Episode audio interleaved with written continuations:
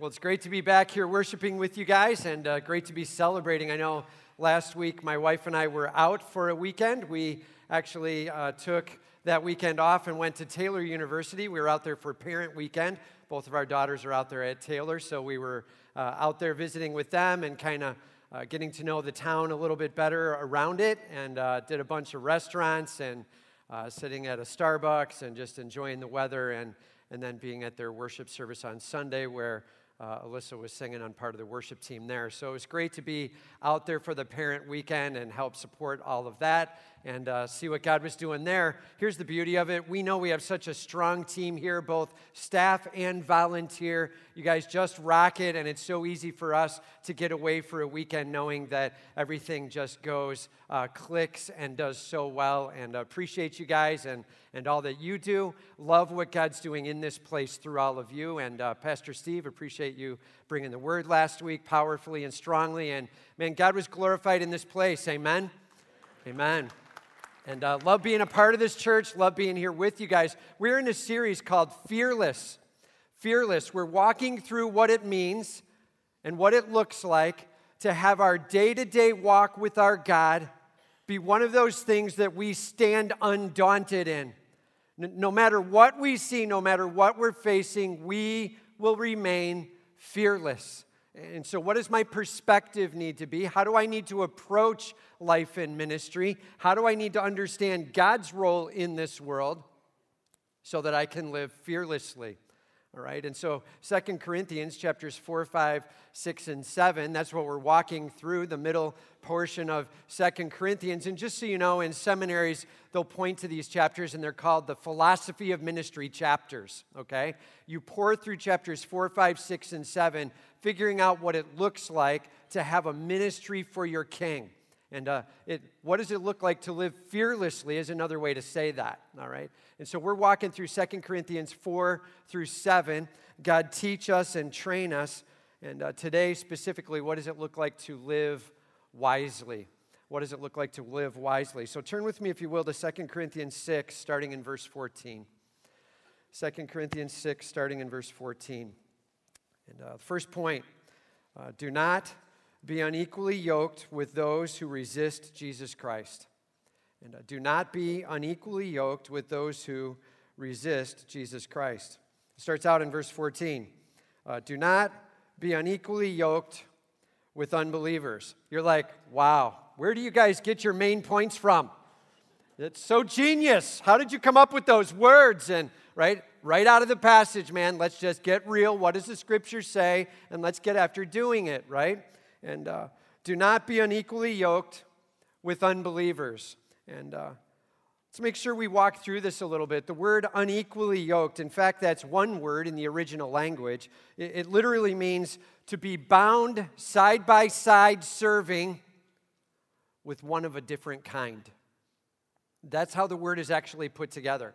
It's got that word hetero at the front end of it. We know that word. It means different kind, okay? And so it's got that word in it serving side by side with one of a different kind.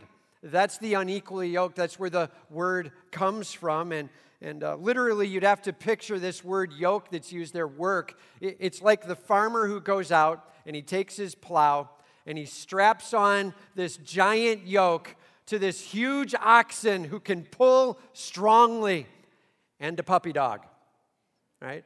And you're like, that would be stupid. And uh, right, right? That's his point. He's like, picture the most insanely connected together, can't quite get it done, clearly not sharing the load and the purpose of what they're there for. And uh, that's what he's talking about, okay? Be careful. Uh, unequally yoked is a bad plan. Everybody just say it's a bad plan. He's like, don't do that. Do not be unequally yoked. Now, I'm just going to tell you there's been a lot of preaching on these couple of words and uh, a lot of assumption about it. And uh, there's been a lot of context shift on what it's about. And all of a sudden, they begin to talk about marriage or, or work or things like that. And we'll get to that in just a second. I do want to address those for a moment. But I'm just telling you this the context is actually all about your affections. When you look back to the prior verse, it says, You are not restricted by us, but you are restricted in your own affections. like those things you long for, those things you desire, those things that are banging inside of you that you have to have satisfied. And be careful, those are the things that are restricting you. And watch out as you live life. And he's like, let's continue in that vein. Don't be unequally yoked with, right? Watch your affections. It's going to affect your affections when you choose your friendships and when you choose who you hang with. And so he's really speaking mostly to affections here, but there's a lot of variety of where that can be applied. And, and um, you know, so just walking down the line, well, what if I've got somebody that I'm getting kind of interested in? What if I was kind of thinking I want to date them and I trust in Jesus Christ, I'm saved, I believe in Him, and I'm excited to follow after Him, but they don't care at all about Christ? What about that? And um, I would just say, Scripture here says, don't be unequally yoked. So there's a principle in it. Let's be careful not to say, um, thus saith the Lord, and put a mandate down. Somebody could stand up and say, hey, I actually dated somebody who was an unbeliever. They got saved, and now we're both married and we love Christ. And like, I'm okay to hear that, but, but because it worked out doesn't mean it's a great plan, okay? There can be better plans along the way, like entrusting them to the Lord, longing for them to come to Christ. And if they do come to Christ, then great, there's a great next step you can take. Here's my request consider what it is to be careful and wise in the midst of that friendship that could go to more. Well, what if I'm already dating them? Okay? And uh, here's all I'm going to say to that, being very direct and very clear, okay? Love you like crazy. Please hear me on this super careful about what the next steps are.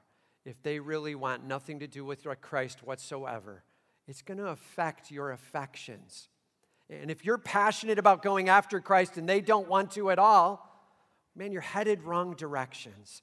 And so it's a very fair moment to sit down and have that hard talk about the thing that maybe you don't really want to talk about at all. And uh, do have that hard talk, okay? And sit down and figure out together where you're at and get clear about where you stand with your Lord and Savior Jesus Christ.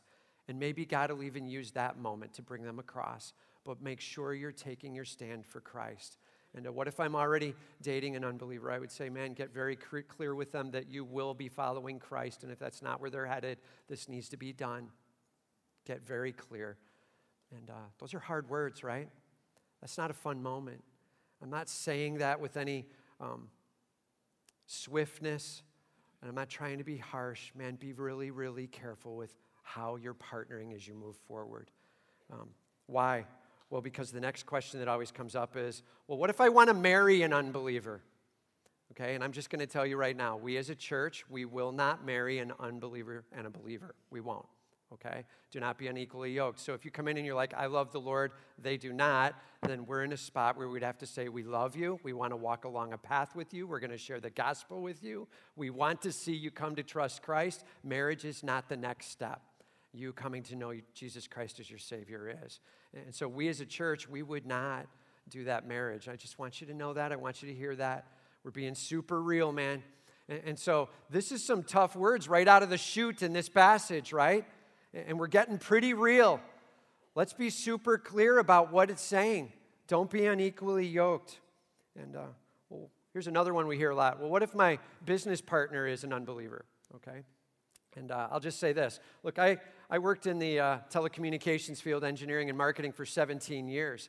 And um, Man, there's a lot of days where the people you're working alongside of may not know Christ or trust Christ, but I was able to take a stand for Christ. I was able to live with integrity. I was not called to lie. I was not called to fake. I could do and be exactly who I was before Christ and honor Him for that. And that's a huge deal. And if there was a moment where they're like, that's it, you have to lie right now, make sure that you sell this big, uh, that would have been the end of it. I would have turned in resignation or said to them, Look, I can't do that. If you're asking for that, then I'll resign. And this is a really big integrity problem. And, right, if the relationship you're working alongside of is causing you to step away from Christ, then that needs to be done. Okay? And you have to figure out how to do that and with wise integrity. And I'm not saying just collapse the thing and there's relationship you have to walk through and you be really smart to how you do that. Okay? But please be careful. And, uh, but it's not wrong at all to be in relationship with someone who is uh, um, not trusting in Christ. uh, but actually is working hard with integrity in the workforce and you have a business relationship there. I would be cautious with that. Don't take this pa- passage to mean thou shalt never have a talk with someone who doesn't know Christ. And all of God's people said, right? We are to be in the world, but not of the world. And so we're to have a passionate relationship with our Savior, and we're to call those around us to that. And if they're like, I'm not going to have a part of that, well, then be careful how much you're connecting in your daily life and work for that, okay? And uh, we said it this way with our kids when we talked about friendship stuff. It would be, man, friendship is when you're leaning on and depending and you're drawing strength from. And ministry is when you're pouring into them and you're not leaning on them to give you strength at all. And it's not wrong at all to minister into those in this world and love on them and let them know that you love Jesus Christ with your whole heart and soul and mind and strength. May God get all the glory. But leaning on them and asking them to give you strength, and all of a sudden they're leading you towards their affections, man, that can drag you down. And a simple little image imagine you're standing up on a chair, and your job is now to pull them up. Which happens more easily? Them coming up onto the chair with you, or you coming off? right? And that's all he's saying. Be careful. Watch your partnerships, be wise to it. There's a principle to be used here. Be careful not to get too dogmatic with it, but at the same time, be very real with it. Okay? And all of God's people said. Okay. It's a very, very, very important moment that we get clear what it is and is not saying. And, uh, all right. Paul now goes into five statements uh, about how this doesn't work, okay? And there's an answer to each one of these questions. And the answer is none. And uh, what's the answer? Okay, get ready. I need to say it. I need to have you say it loudly and strongly as I read each one. Here we go. For what partnership has righteousness with lawlessness? Yeah, no partnership at all. Or what fellowship has, or I'm sorry, did I skip one? No. Or what fellowship has light with darkness? Okay. Or what accord has Christ with Belial? Or what portion does a believer share with an unbeliever? Or what agreement has the temple of God with idols? He's like, let me give you some contrasts and let me show you how this doesn't work, right? And so he's like, let's go back to the top righteousness with lawlessness. Somebody who's like, that's it, I want to do what's right before God all the time and the other party is like, I don't care what the law is, I want to do whatever I want. And in fact, I kind of want to break the law. Like those two parties are not going to partner well together, right? And uh, or what about fellowship with light and darkness? Have you ever had light and darkness exist in the exact same spot at the exact same time? Can't happen. Why? Because the definition of darkness is the absence of light, and uh, they're opposites in that regard. And uh, what accord has Christ with Belial, Jesus with Satan? And uh, none. Totally opposite in approach. Satan saying, I will be like the Most High. And uh, what portion does a believer share with an unbeliever? A believer having eternity in heaven re- pre- presented to them. Jesus Christ is their Lord and Savior, longing to worship Him forever. And the unbeliever saying, That's not where I care to be at all. I've got a totally different interest I'm going after, and uh, a different portion, a different eternity. What agreement has the temple of God with idols? And uh, the place where God truly exists to the place where God doesn't at all. That's what he's saying. Temple of God with idols. And uh, you know, when I was in seminary, I actually had a class I had to take on world religions. And uh, one of the things we had to do was visit five or six different world religions in the area.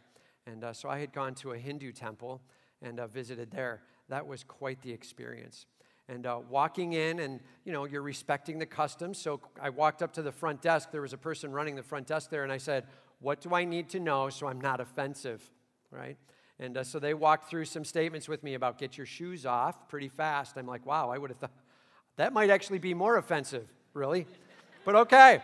And uh, so, like taking my shoes off and trying to be respectful of, and the first place you come to is this idol with many hands and many eyes, and there's people bowing down before it and throwing money in at it, saying, Will you please uh, somehow bless my family? And this thing, this image that has just been crafted by human hands, is now being cried out to. And, and then they move on image by image, idol by idol, around the whole place, praying to different idols, calling out for some sort of blessing from. And just so you know, never once, never once were they crying out to the God of the universe who's in charge of everything. They were crying out to some idol of. And it just is a terrible plan. There is no power and no authority in it. It was this repetitious, repetitious, ritualistic behavior that went nowhere. I was so saddened when I left. It was hard, man. I went out and sat in the car and prayed and longed for people to be able to come to know Christ, the living God, the one who has the power to speak and this world exists. He holds it together by his presence. He loves as he reaches in. He cares for you with all he's got. There is one God, and he has made himself known in Jesus Christ. We serve the King of Kings, and all of God's people said, Amen, man. This is a huge deal. And uh, no, we haven't just thought of another sweet thing we could try to do to feel better about ourselves. The one true God with reckless love reaching down into our lives. And all of God's people said, The temple of God is so different than an idol. There is absolutely no agreement whatsoever there. Okay. So, as we put all of this together and we start to wrap our arms around, we need to grasp this. Man, you are called to be a light in this world. You are called to know those around you and to reach in with all you've got, to be in the world but not of the world. Everybody say, in but not of. And man, we got to grasp how to be an expert in that. In but not of.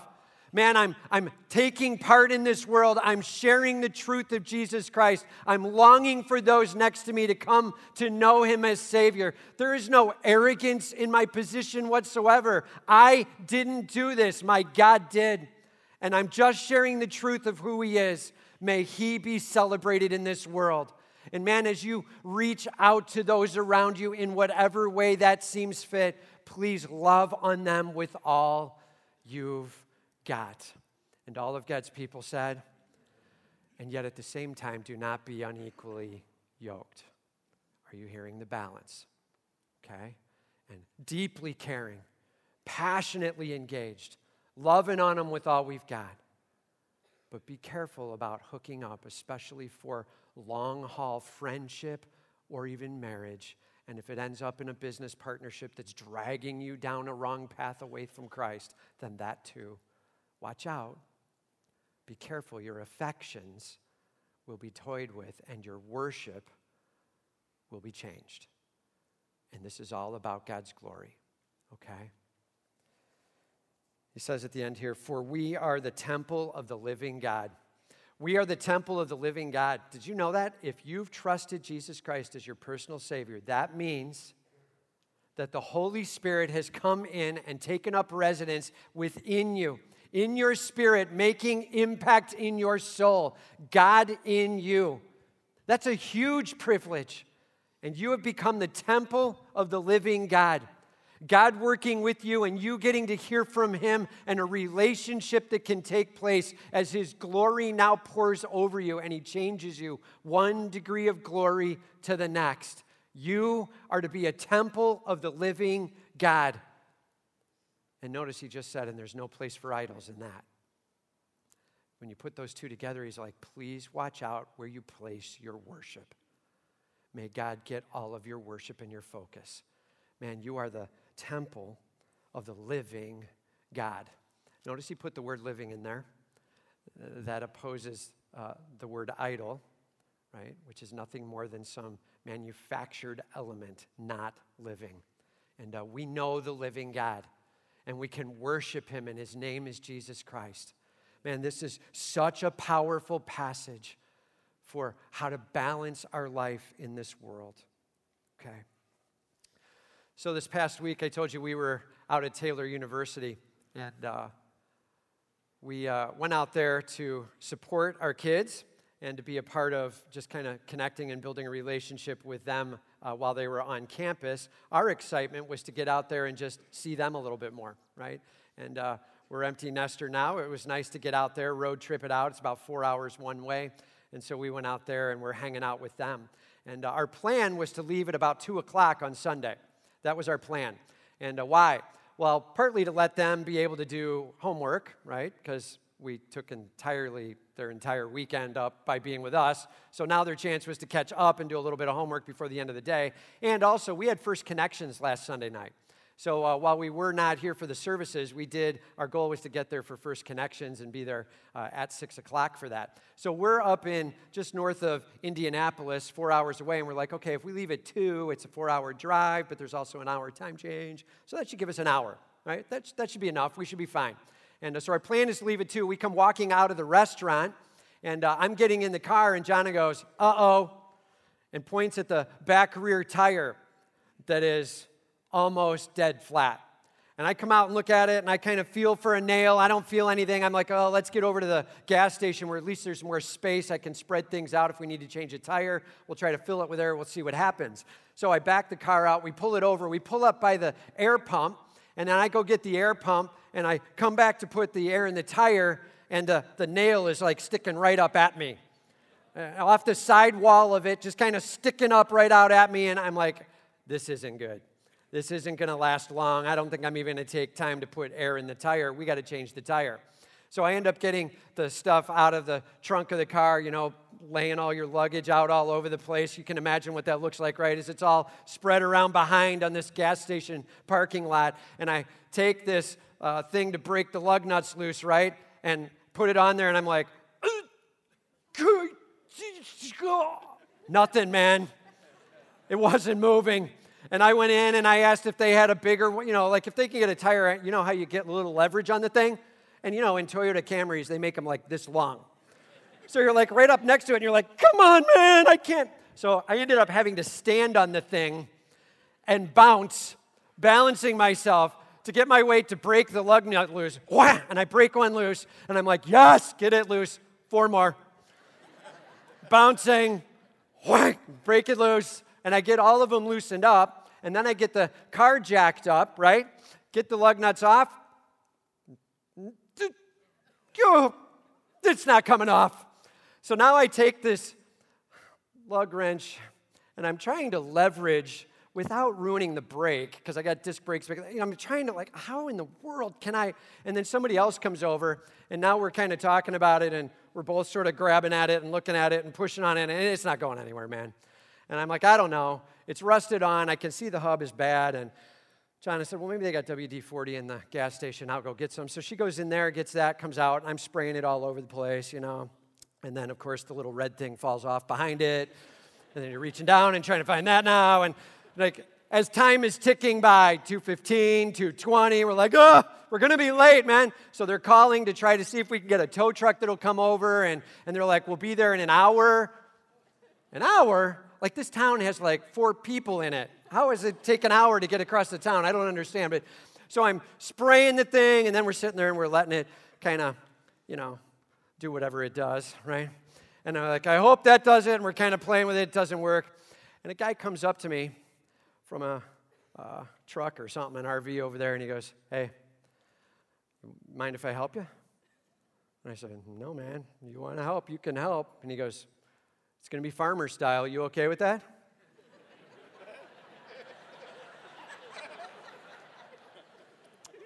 and I'm like, I don't know what that means, but if you can get the tire off, that's great. And he goes, All right, back up.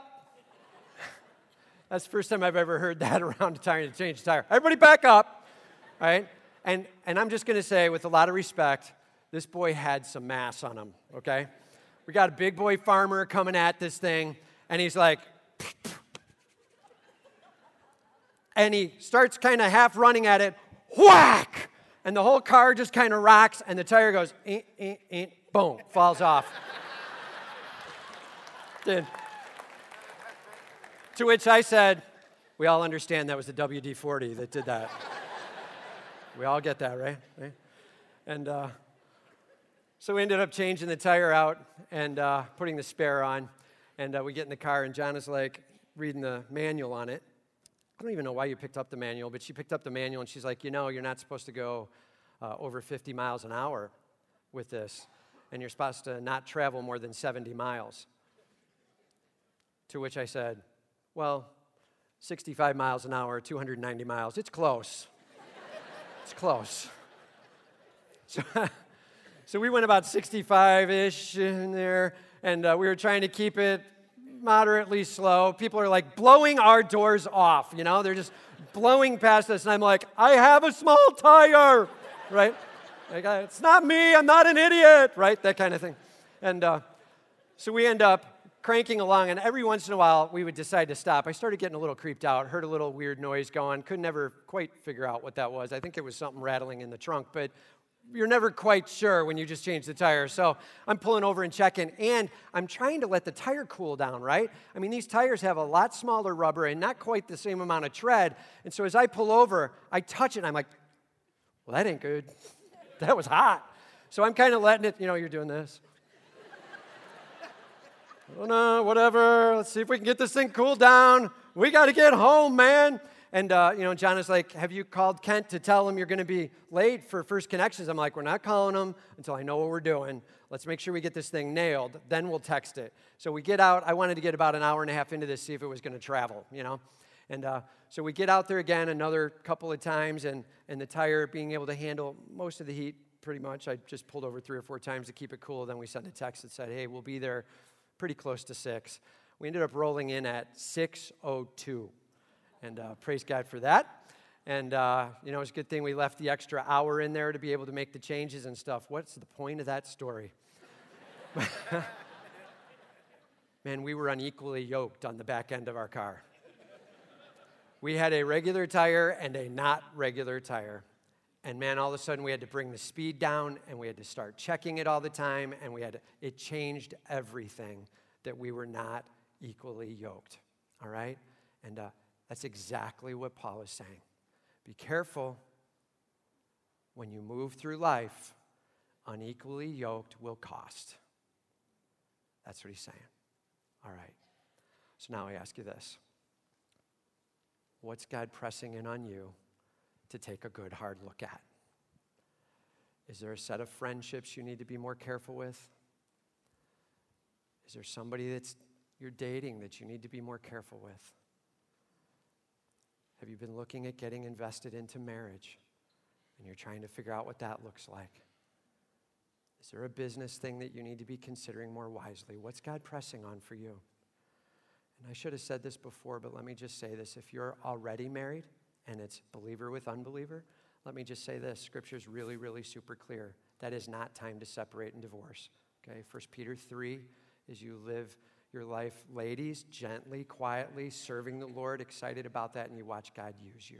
Okay? So if you're in a marriage where that's true, God's got really clear answer to that. Hang on, let's see him work. If the unbeliever decides they've had enough and they're moving away, that's a different answer. But if they're willing to stay in, you're staying with. Okay? So, what's God calling you to take a look at and address in your life? You got it? Which relationship? Now, what's the first step you're going to do in going after it? And it might just be, God, I need help on this and wisdom. I want to pray through this. Maybe there's a small group leader, an impact group leader you can be talking to, or a pastor. Man, what's that next step to manage it? Okay? All right.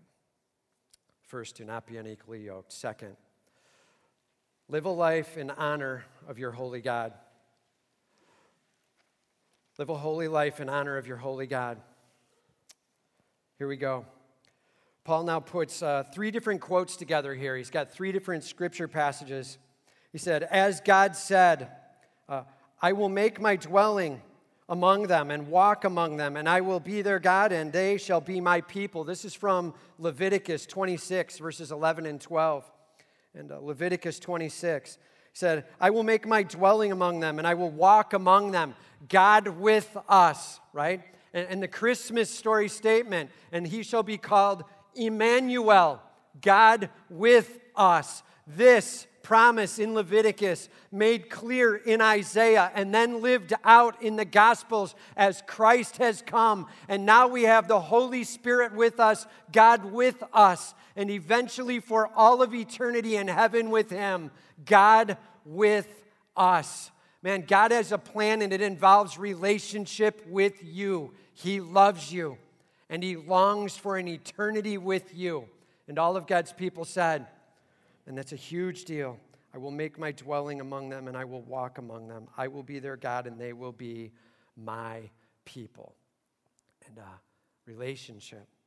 Then he moves to Isaiah, and Isaiah 52 11 says, Therefore, go out from their midst and be separate from them says the Lord, and touch no unclean thing, then I will welcome you. He's now talking in Isaiah, he's talking to those who have been in exile.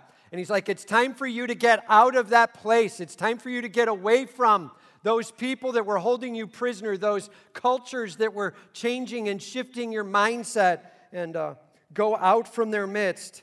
Be separate from them, says the Lord. Touch no unclean thing. He's like, remember the Jewish law of cleanness and uncleanness. Your thing is to go after now that which has been set up by God, not that which has been set up by man. And a hunger for what God has for your life. And uh, he says, Then I will welcome you. In fact, in the original language, that word there means literally to receive in then I will receive you in. And in fact, just so you know and understand, that word then, in the original language, that's not there. It's and. And I will receive you in. So there's some implication of connecting, and that's why they use the word then. But the reality is, it says, hey, you do these things, and I'm doing this thing. And they're connected together, sort of, but I'm just telling you, God is doing some huge receiving in of those he calls his people. And that's a huge privilege. And uh, says, Therefore, go out from their midst to be separate from them, says the Lord, and touch no unclean thing. And I will welcome you. To be welcomed by God, literally, to be brought in and treated as a guest in his home, to be appreciated and welcomed at that level. That's what it looks like to be uh, welcomed in. And then he goes to Ezekiel 20, verse 41. It says, And I will be a father to you, and you shall be sons and daughters to me, says the Lord Almighty. And I will be a father to you, and you shall be sons and daughters to me. He's like, Get this. You're not just welcomed in as a guest, you are family. I love you. You are a child of the king. Man, you have been adopted in. You aren't just brought in as a guest who's having a meal with them and then you're sent back out. You are brought in as fam. You are his family for life. You are his child and he is your father. He's like, Hear me.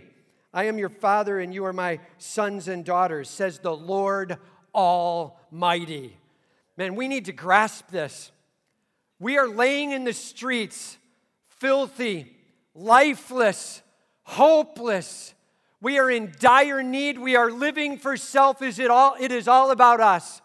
And Jesus Christ entering in, going to the cross, dying and rising, the Father drawing and calling, and man in the midst. You are lifted up out of the streets, out of the muck and the mire and the sin, and you are brought into his home and more. He then signs the adoption papers, and you become his child.